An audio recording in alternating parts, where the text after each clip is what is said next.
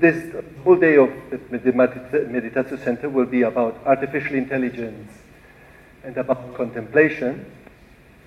And you may wonder what the relationship is, and my objective of the day will be to persuade you that uh, there has to be a vital relationship between these two topics.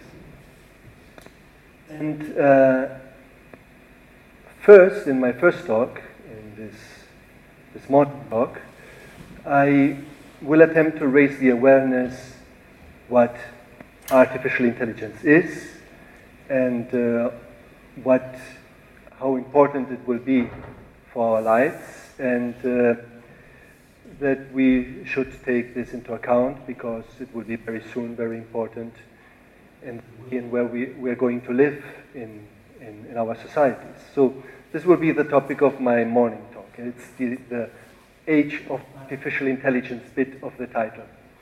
And uh, this will be probably the more scientific talk, uh, and the one that I feel more comfortable in doing because I've been artif- researching artificial intelligence for over 20 years, so, so, so I will feel comfortable with that talk. But in the afternoon, in the afternoon, what I will attempt is um, will attempt to make clear that nurturing our contemplative dimension will be very necessary. First, to cope with this impact that artificial intelligence will do on our lives and on our societies, uh, to be able to adapt to that, and also to provide orientation on how we have to continue to research how to have, how we need to develop technologies, how we need to deploy them in our societies so that we, we nourish the well-being of humanity, of all life forms, of, of the environment. So, so that will be the, the topic of my second talk that I will do in the afternoon. And it's this, it's the contemplation for bit of the title. And probably that's the one that I am less comfortable to do because these are always difficult things to express in words. And although I'm very much trained as a scientist, I'm not very much trained as a contemplative. So uh, that is much more difficult to, to explain for me. And then in a wrap up session, I may add some additional thoughts about the role of contemplation in these emergent knowledge and innovation societies that, are, that we are starting to live in. So I will start to, to show this relationship between contemplation and artificial intelligence by calling to mind the figure of an important philosopher, theologian, mystic, and contemplative 13th and 14th century, which scholars also credit to be to, with the first serious attempt to mechanize reasoning, to mechanize human thought. And uh, the name of is, uh, his name was uh, Ramon Llull, also known by his anglicized name Raymond Lully or Raymond Lull, or by his Latin name Raimundus Lullus. One quick question. Who has heard about Llull before?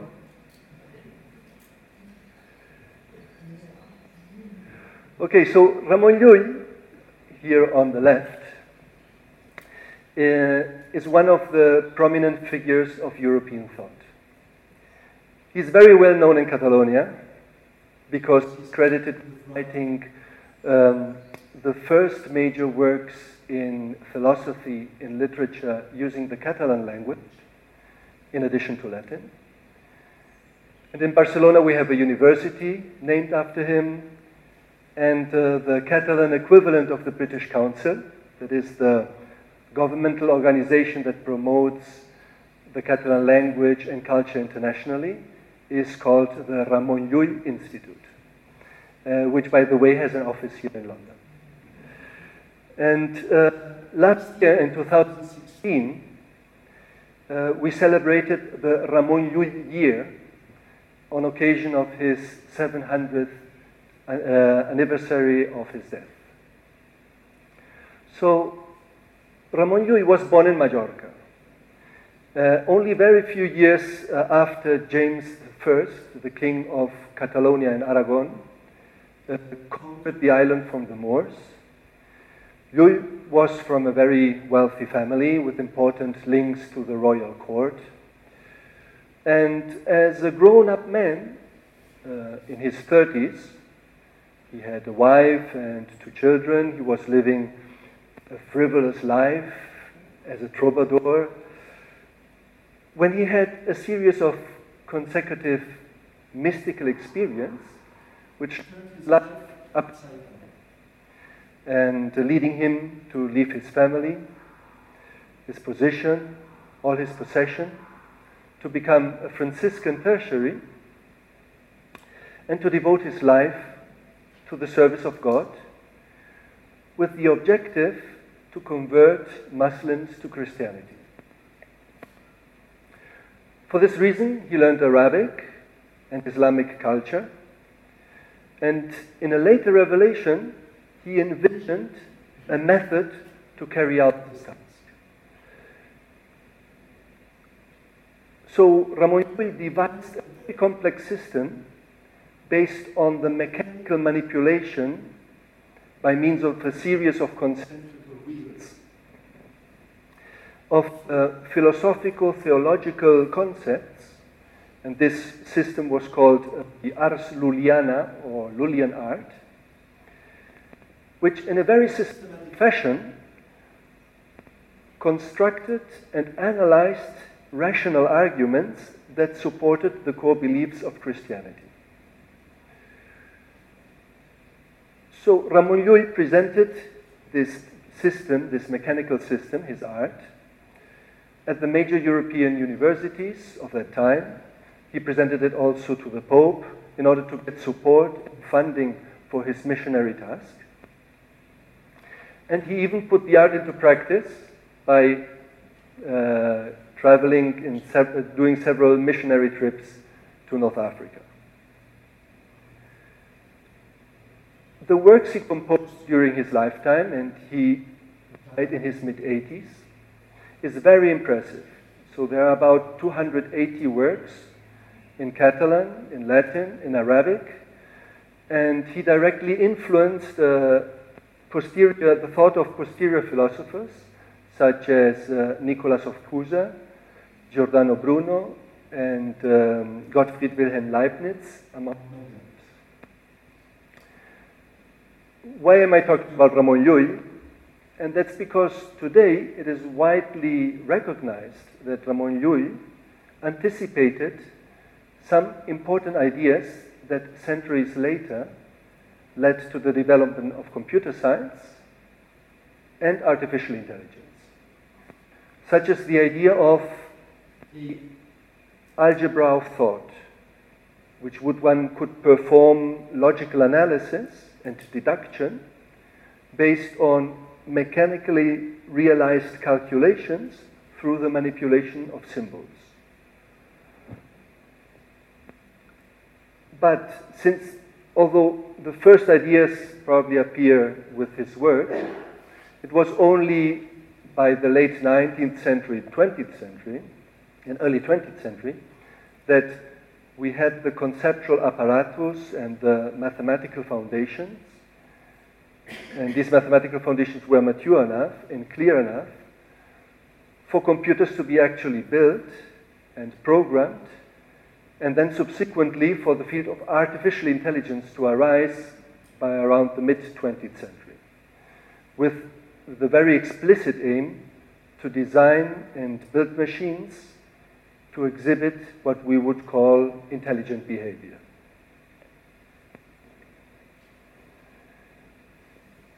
Um, where are we now in this quest of mechanizing reasoning uh, that was initiated by, this, by the mystic Ramon Llull 700 years ago, and, carried, and that we carry, out, we carry out now today uh, with electronic computers with the aim of tackling all kind of problems and tasks. So where are we now? Well, AI-based technology is already present in many diverse and many very diverse activities. So we find it in aircraft navigation. So th thanks to AI, I could come here. We have it in stock trading. We have AI in medical diagnosis, in home appliance control. Uh, when we do internet work search, uh, in logistics, in product recommendation, in efficient, efficient energy consumption. So there are many areas where already AI uh, technology is used. And we all carry AI in the mobile phones, uh, in our pockets, in form of personal assistants such as Siri, Cortana, Google Assistant, and other apps of this sort. So AI is already here.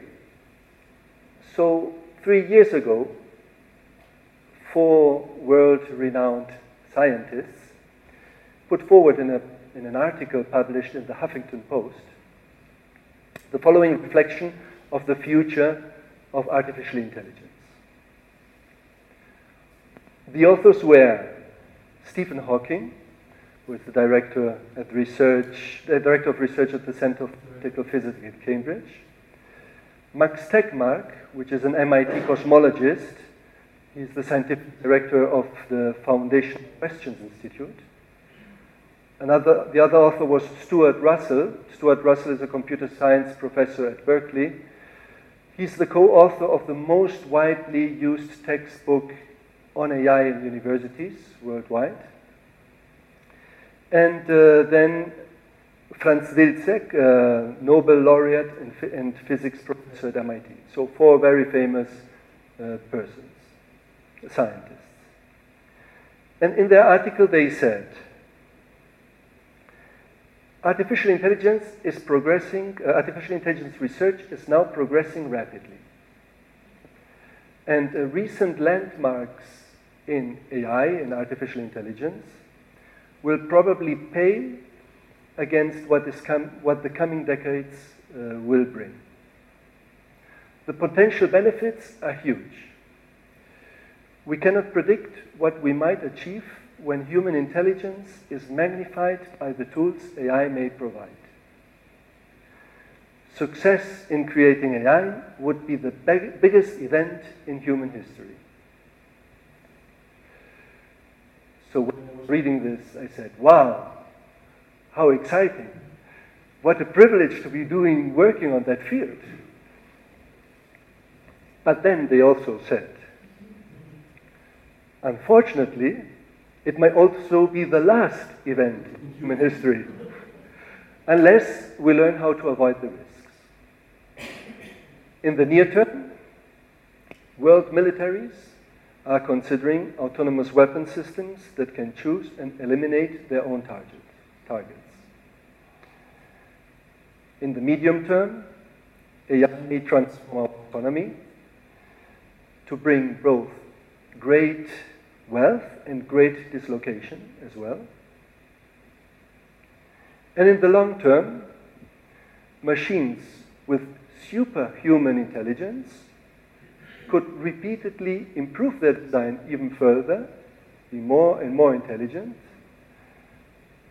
and then outsmarting our financial markets, out inventing human researchers, out manipulating human leaders, developing weapons we cannot even understand. So they, these authors were saying that we are facing potentially the best and worst thing ever to happen to humanity. So when I was reading this, I was thinking, gosh, what am I doing? Why am I contributing to this destruction of humanity? There are more and more celebrities that have uh, voiced their concerns such as Bill Gates, Elon Musk from Tesla Motors, and the actor Morgan Freeman, um, among many others. So actually, when I actually when I first read this article, I was surprised about this apocalyptic view that they were expressing. Because as an insider in the AI research field, and knowing what has been achieved and what continue to be very, very hard problems to tackle in AI, my first reaction was to dismiss these claims and these fears as completely out of touch of what can be achieved in AI near, mid, and even long-term future. But uh, these are prominent figures of science and, uh, and engineering, and also of artificial intelligence in particular. So, a second closer look to what they say, I think, is necessary in order to assess the actual risk that we have, or that, uh, the actual risk that humankind is facing with AI research. So, since, since its inception, artificial intelligence has been surrounded with controversy, always. And mainly that's because uh, there's no consensus of what intelligence is. So the term, the artificial intelligence creates a lot of confusion. And uh, questions such as, can machines think? Or uh, can computers have a mind? Or can robots be con- conscious? These are questions that have accompanied the field of AI and have subsequently have been tackled by, by all sorts of thinkers and philosophers. And they are usually the sort of questions that we get from people outside our field, uh, particularly from journalists. They ask always these questions.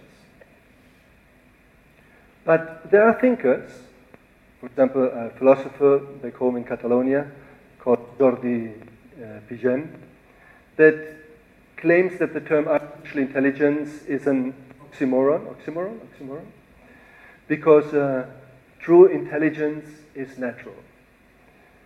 It is vital and, above all, cordial, stemming from the heart in its rich spiritual sense.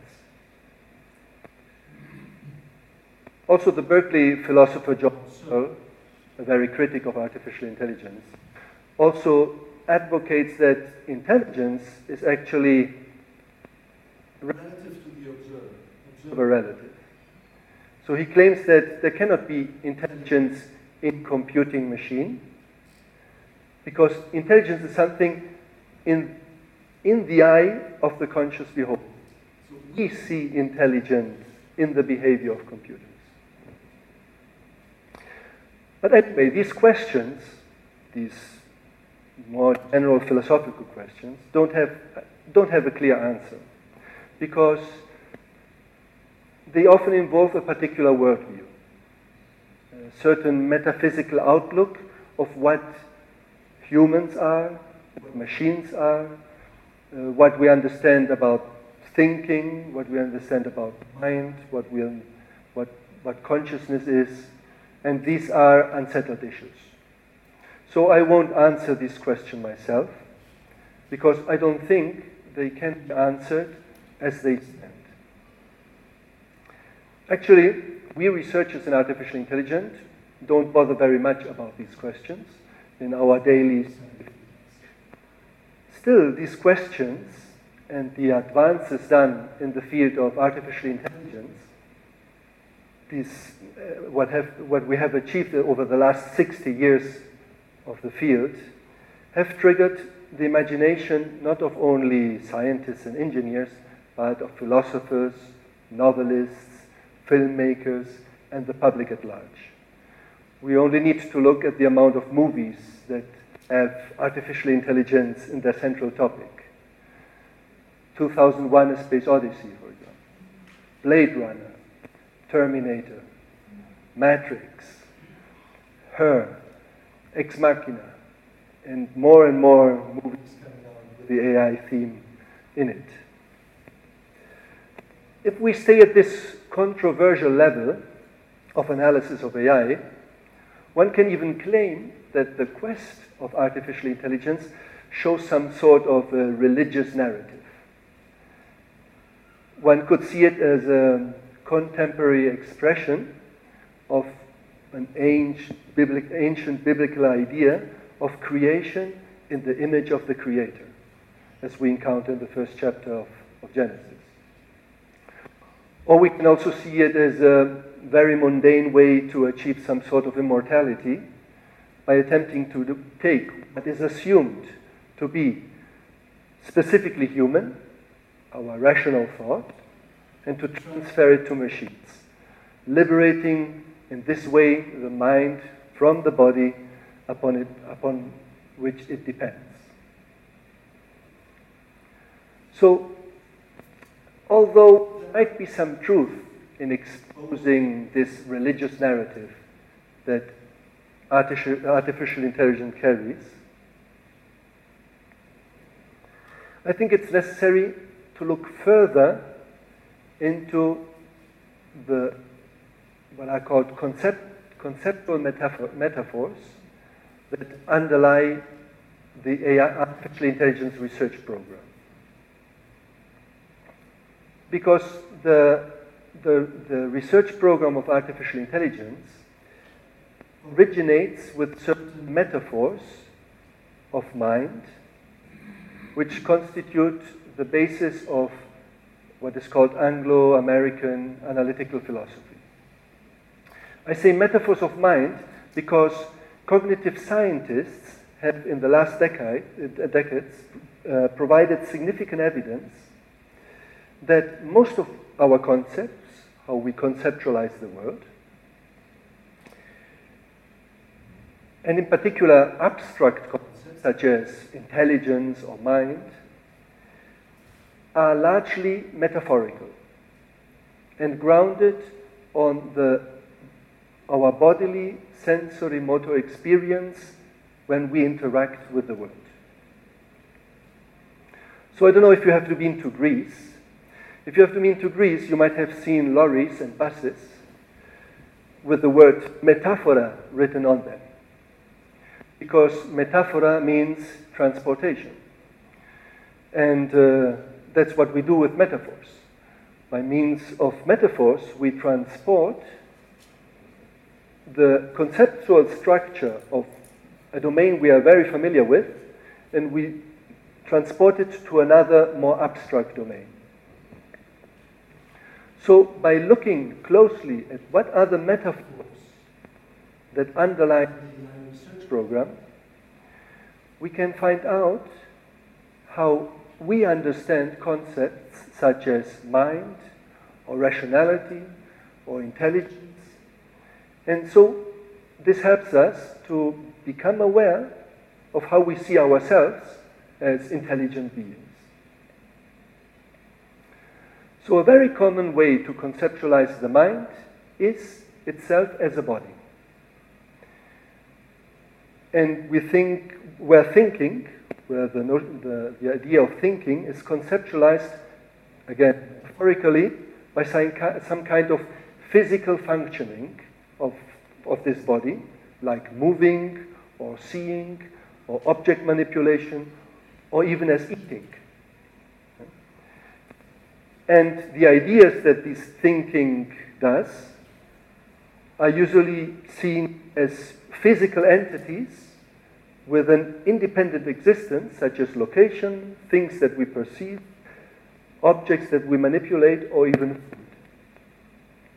So we see these metaphors that we apply to understand our mind, for example, in expressions when we say, How did you reach this conclusion? Where thinking is moving. Or when we say, I see what you are saying.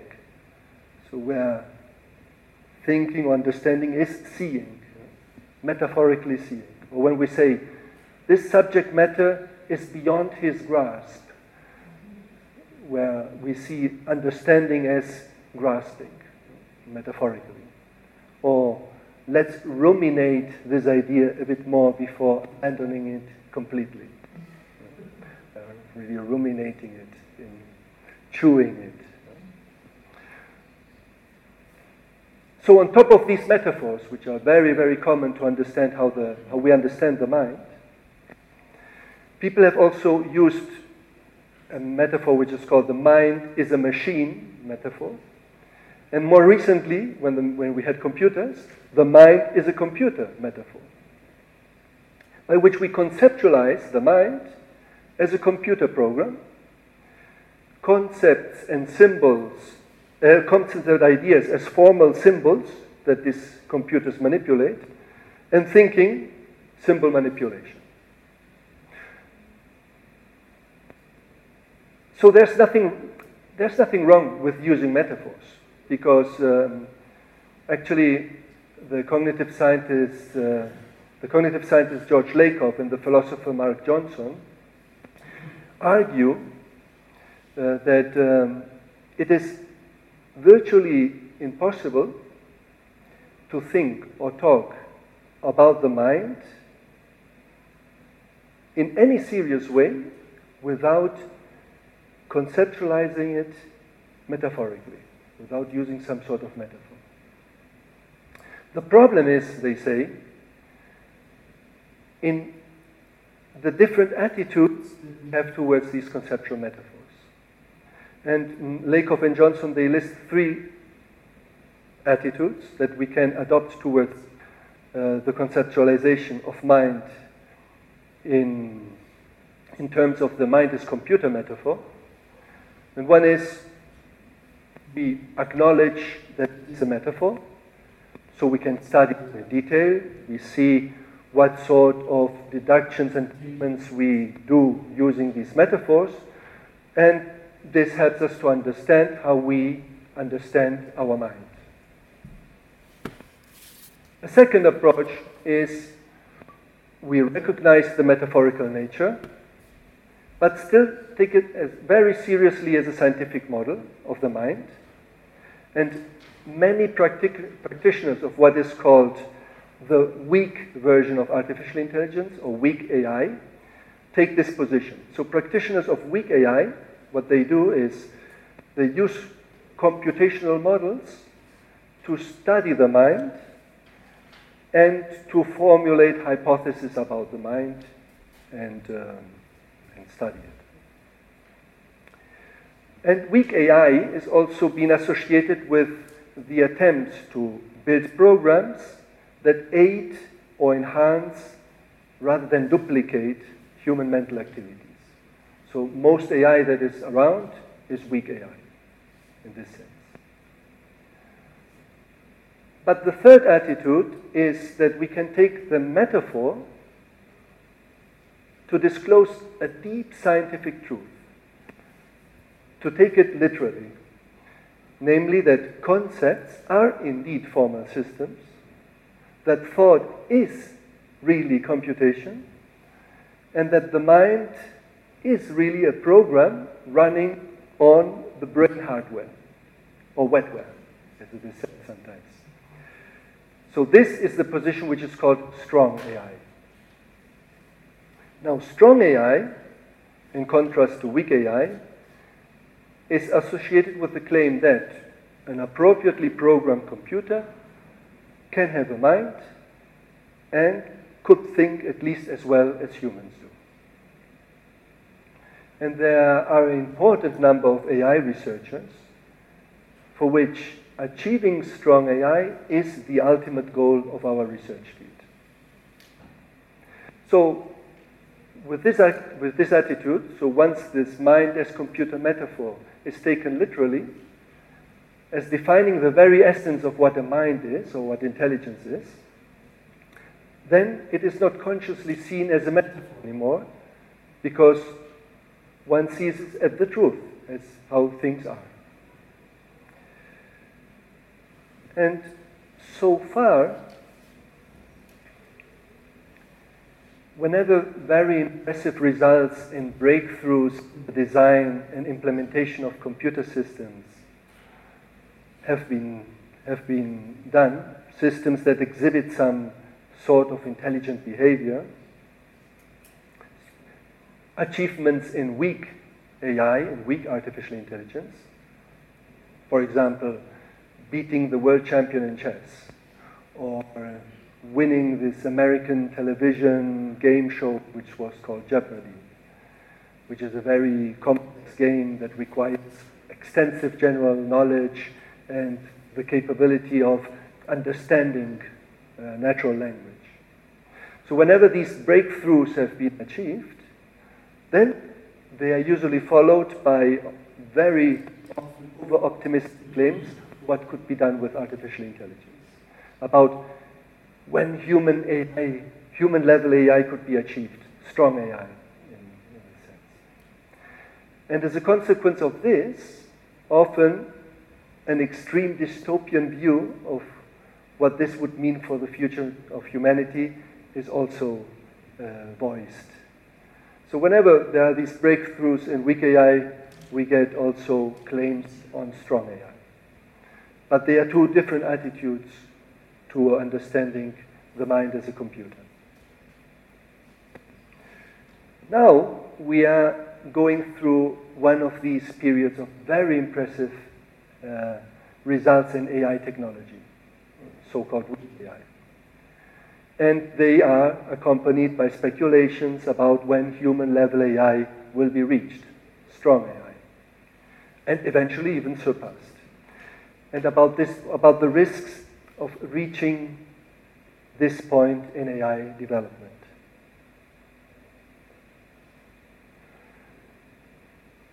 And we are going through this period, but the current stage of interest and on the application of AI is probably without precedent.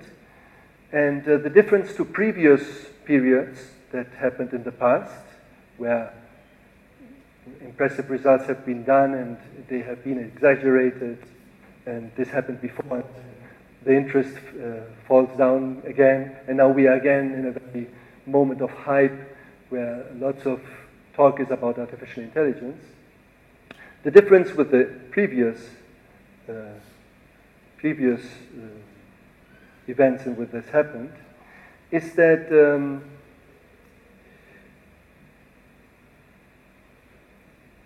that now AI is achieving human level performance in certain tasks, in certain areas, that traditionally were considered very difficult to tackle. And these are, for example, space and speech recognition,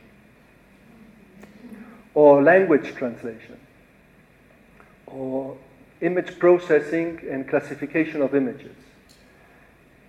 Traditionally, these were very difficult uh, problems, and now machines are closely reaching human level performance in some of these tasks, or even getting better.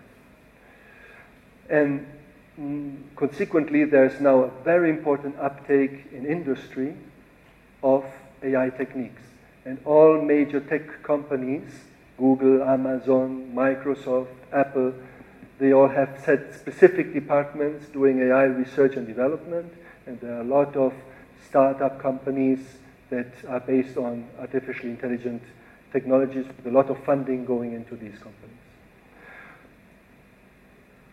There is, therefore, a growing consensus that artificial intelligence is going to have Uh, going to be of huge importance for the future economy and for the functioning of human societies. So one immediate question that many currently pose is how will then this coming AI technology going to affect our societies and in particular our labor market? Will robots take our jobs? So here's a website from the BBC which allows you to check the automate, automation risk in the next 20 years of particular job titles. This uh, web is based on uh, a study that was carried out by the University of Oxford together with the consultancy firm uh, Deloitte. And I don't know if I have internet connection. I, before I checked it and it didn't work, but um, we can try to um, to see if we can check uh, so now we can check a particular job description to see uh, what is the risk of automation. And one is, uh, for example, tech, I have thought about some of them. Taxi, yeah, taxi and cab driver or chauffeur. Okay? And so, um, if we check that, then it says that there is a risk of 57% that in the next 20 years this job will be automated. Okay? So uh, let's look at another one. wait, wait, wait, wait, wait. A library clerk. I don't know if somebody here is a library clerk, but um, this has a very high risk of being automated, 97% in the next 20 years. And now uh, the question about monk, I think monk is not there, but a clergy member. Did I write it well? Yes. So, if you are a, a member of the clergy, then the risk is only 2%. so you, can, you are safe. You are safe. In the next 20 years, your job will not be automated. Anyway, although I must say certain liturgies uh, I've attended uh, very, very mechanized, very done in a very mechanized manner. So these probably could be uh, mechanized. Anyway, so what impact will these automation of jobs have on the functioning of human societies? For this, it will be useful to look at the core assumption of artificial intelligence when we design computational systems that exhibit some intelligent behavior. So, the main paradigm or the main idea that is followed in most research that we do in artificial intelligence is that of the autonomous rational agent. So that's the paradigm that is most widely used in, uh, in the textbooks of artificial intelligence today in univer- taught in universities around the world. And here you have an image that shows an agent. Uh, it's the rover Curiosity. He's taken a selfie on the surface of Mars on January last year. And uh, so let me describe what this paradigm is, this autonomous rational agent paradigm, in very general terms. So in artificial intelligence, what we aim is to design a computational system, a computational entity, that perceives other entities and the environment in which it is situated. It gets this information from this input from its sensors, and uh, then based on what it has, what it is currently perceiving, what it has perceived in the past, so a memory that he has about things that he has perceived in the past, and some internal model that he has about the environment and other background knowledge that he has already stored in his memory. Based on these uh, issues, he autonomously takes a decision to act, to do something in a, very, in a certain way. So it produces an output on its actuators, whatever they are, arms, legs. That's what it's called an agent because it acts. No? It's, it's acting.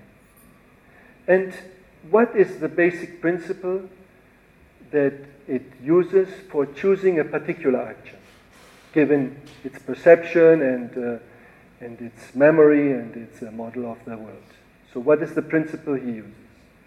So for this, in artificial intelligence, what we use, what we usually adopt is a very idealized understanding of what it means for an agent to act intelligently. And we narrow it down to, say, to the notion of rationality. And to act rationally is also understood as taking the action, choosing the action that produces the best outcome according to some previously defined measure or performance measure. And when there is uncertainty, which is usually the case where we don't know, we cannot choose the best action, the, the, the, the action that produces the best outcome, what we, use to, what we do is to choose the action, what the agent does is to choose the action with the best expected outcome according to certain probabilities or using some kind of theory that handles this uncertainty. Now, this approach has been very, very successful for the advancement of AI research because it avoids this vague and ambitious notion of what is thinking or what is intelligence or what is consciousness, and it adopts a notion of rationality, which is, can be very easily checked for success and for progress.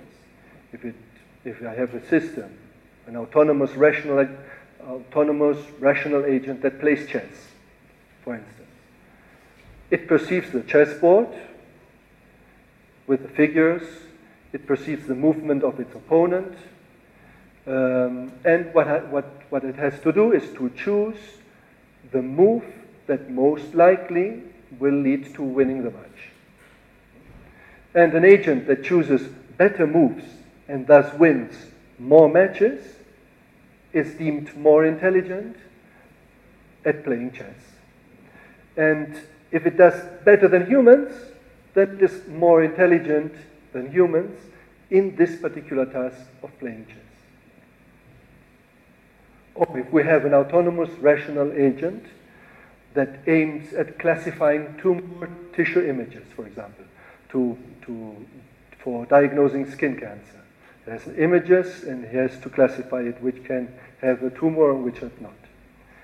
If it classifies images with a lower error rate than the humans, then it is deemed more intelligent than humans in this particular task of image classification. Or another example, if we have an autonomous rational agent that aims at uh, neutralizing some enemy, enemy position, choosing the target on which to fire a particular weapon or to drop a bomb, and does so with less collateral damage in terms of number of civilians, number of civilian casualties, is deemed more intelligent for this than humans for this particular task of enemy neutralization, for example. So whenever you have this framework of an agent that can act, that perceives that has a performance measure to which it chooses the best action uh, to, to do, then we are in this paradigm that has, in which AI is uh, getting very successful. Now, obviously, perfect rationality is uh, seldomly achieved. For example, we cannot, it is impossible computationally to explore all the possible chess moves, the one of the opponent, mine, the one of the opponent, and to explore everything to, to know which is the best move to do. So in AI, we, uh, what one assumes is we have a limited or bounded rationality. And uh, uh, lots of important research problems lie in designing good algorithms to cope with this situation of limited rationality or real time decision that has to be done in certain scenarios. So, this understanding of rationality has been very useful for tackling, many, for tackling many tasks in AI where AI techniques have been developed. And these are the, the areas that I mentioned before. So in aircraft navigation, in stock trading, in medical diagnosis, in home appliance control, logistics, consumer recommendation, computer games, etc., etc., etc. this is the paradigm that very worked very well to, to be applied. However, this notion of rationality and this notion of autonomy that is associated with it, namely that we freely choose the actions we want to do based on our rational decision, which is the idea that is behind, is largely characterized by uh, assumptions that have characterized uh, modernity, in which underlie the value system of, of industrial societies.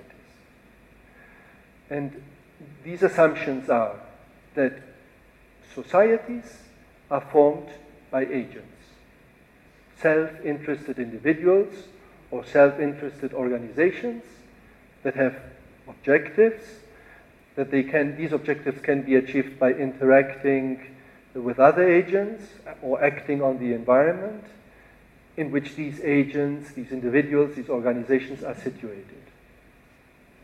Another assumption is that the agents have well defined preferences. They know what they want, and these preferences can be quantified and can be compared.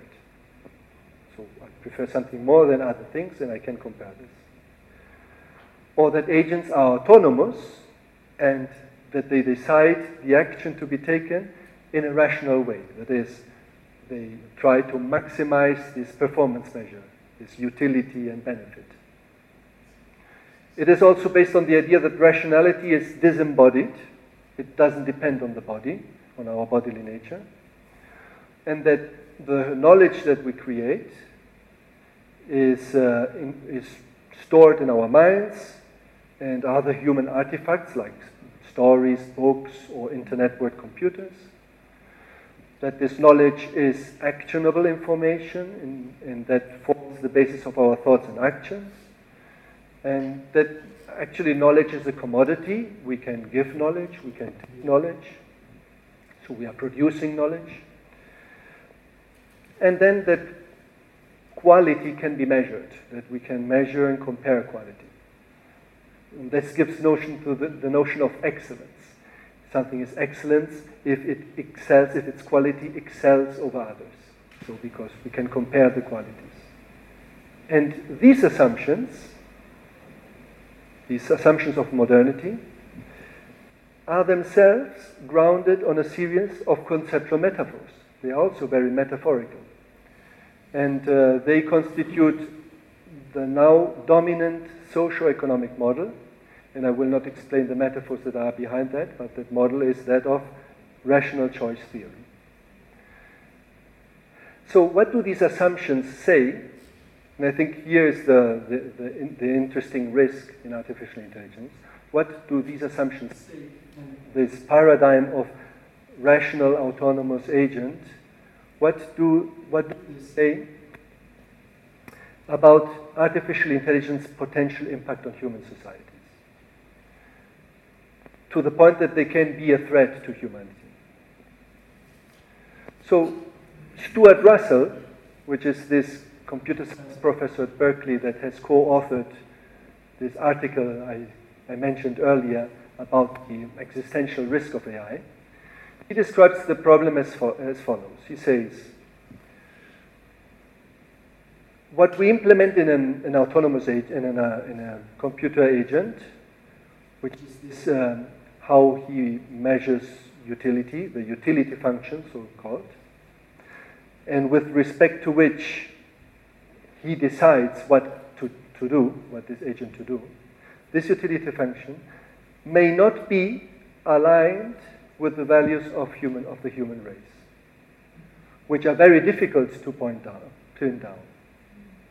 And any sufficiently capable intelligent system will try to ensure its own continued existence and acquire physical and computational resources for not for their own sake, but to succeed in the assigned task, to achieve the maximum utility. We program it with utility, and he has to achieve the maximum utility. So, uh, the goal, what we have done mainly in AI research, is to study the techniques to take good, to make decisions according to some utility function. But we haven't, we haven't cared about this function. We haven't, and then we see to try to, to find the best choice. But we need to know exactly how to define this utility function so that the tasks that we do are aligned with our values, with the human values. And this thing, this, this can lead to the, to the problem that uh, Russell calls the King, King Midas, King Midas effect, King Midas effect, when we get exactly what we ask for. And here lies the danger. So the Harvard professor of economics, Sendhil Mullainathan, said, we should be afraid, but not of intelligent machines, but of machines making decisions that they do not have the intelligence to make. I am far more afraid of machine stupidity than of machine intelligence, he says. And the computer scientist Pedro Domingos goes a little bit further and says, Oh, people worry that computers will get too smart and take over the world. But the real problem is they, they are too stupid and they've, they have already taken over the world. So, uh, Stuart Russell, I think, correctly identifies that values need to be included in the research outcomes. AI technology should yield artificial intelligence systems that are provably aligned with human values. He calls this the value alignment problem. In, a similar, in a similar vein, in March in Barcelona, uh, there was a declaration of the proper development and usage of artificial intelligence was issued as a result of a debate on the dreams and risk of artificial intelligence. And this declaration proposes a code of conduct for artificial intelligence practitioners, people doing research or developing AI or, or deploying these systems. And uh, this code of conduct lists uh, six things. One is that we need to be prudent. So we need to take very stringent prerequisites before a system is applied. Not to deploy a system immediately, but to really be prudent in the, in the deployment of it. We need to guarantee reliability. So there must be, like in, in with, with, uh, with drugs and, pharmacy, we, to devise adequate verification and validation methods that certify that a certain artificial intelligence application can be used or can be applied before it is put into widespread usage. Another issue is accountability. The artificial intelligence system should explain why they take certain decisions and why not. And we humans should be able to uh, challenge them by reasoned arguments. So, so, so the system has to have some method of accountability.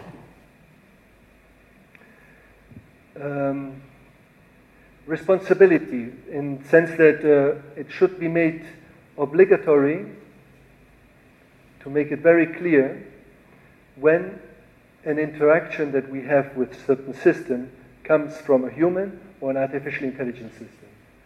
Because now, for example, we have tweets that are generated automatically, opinions, and so on, and they are generated by AI bots and not by humans. And there has to be very clear responsibility about that.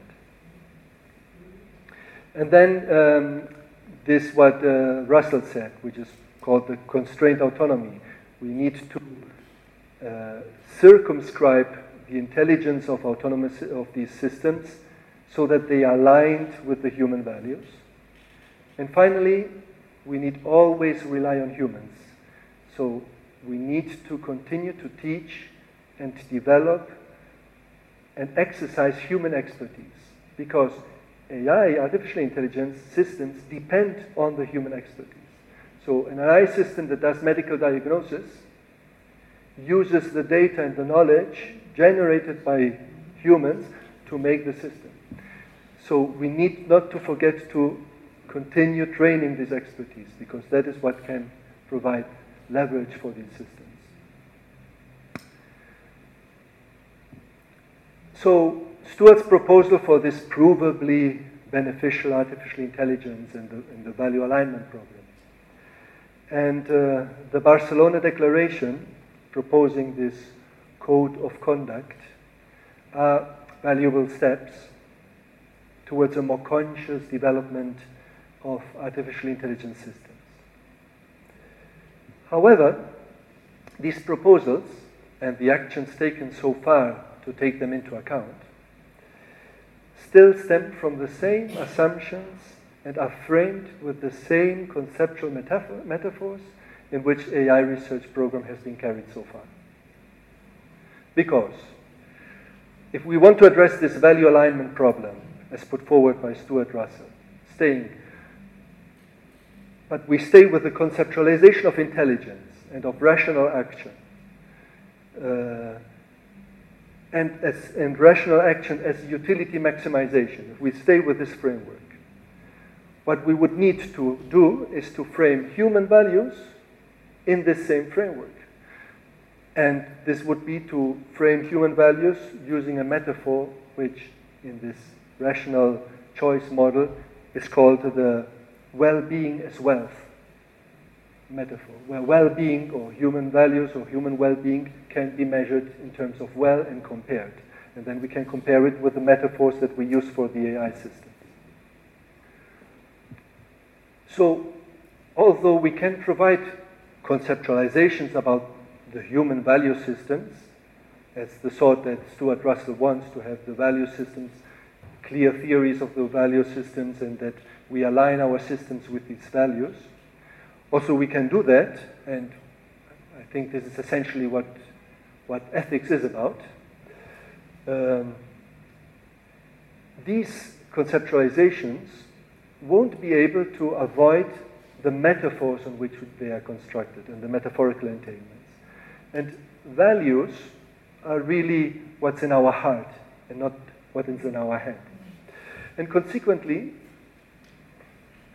values need to be approached at, um, at a phenomenological level, at the uh, first person experiential level of how we feel about values.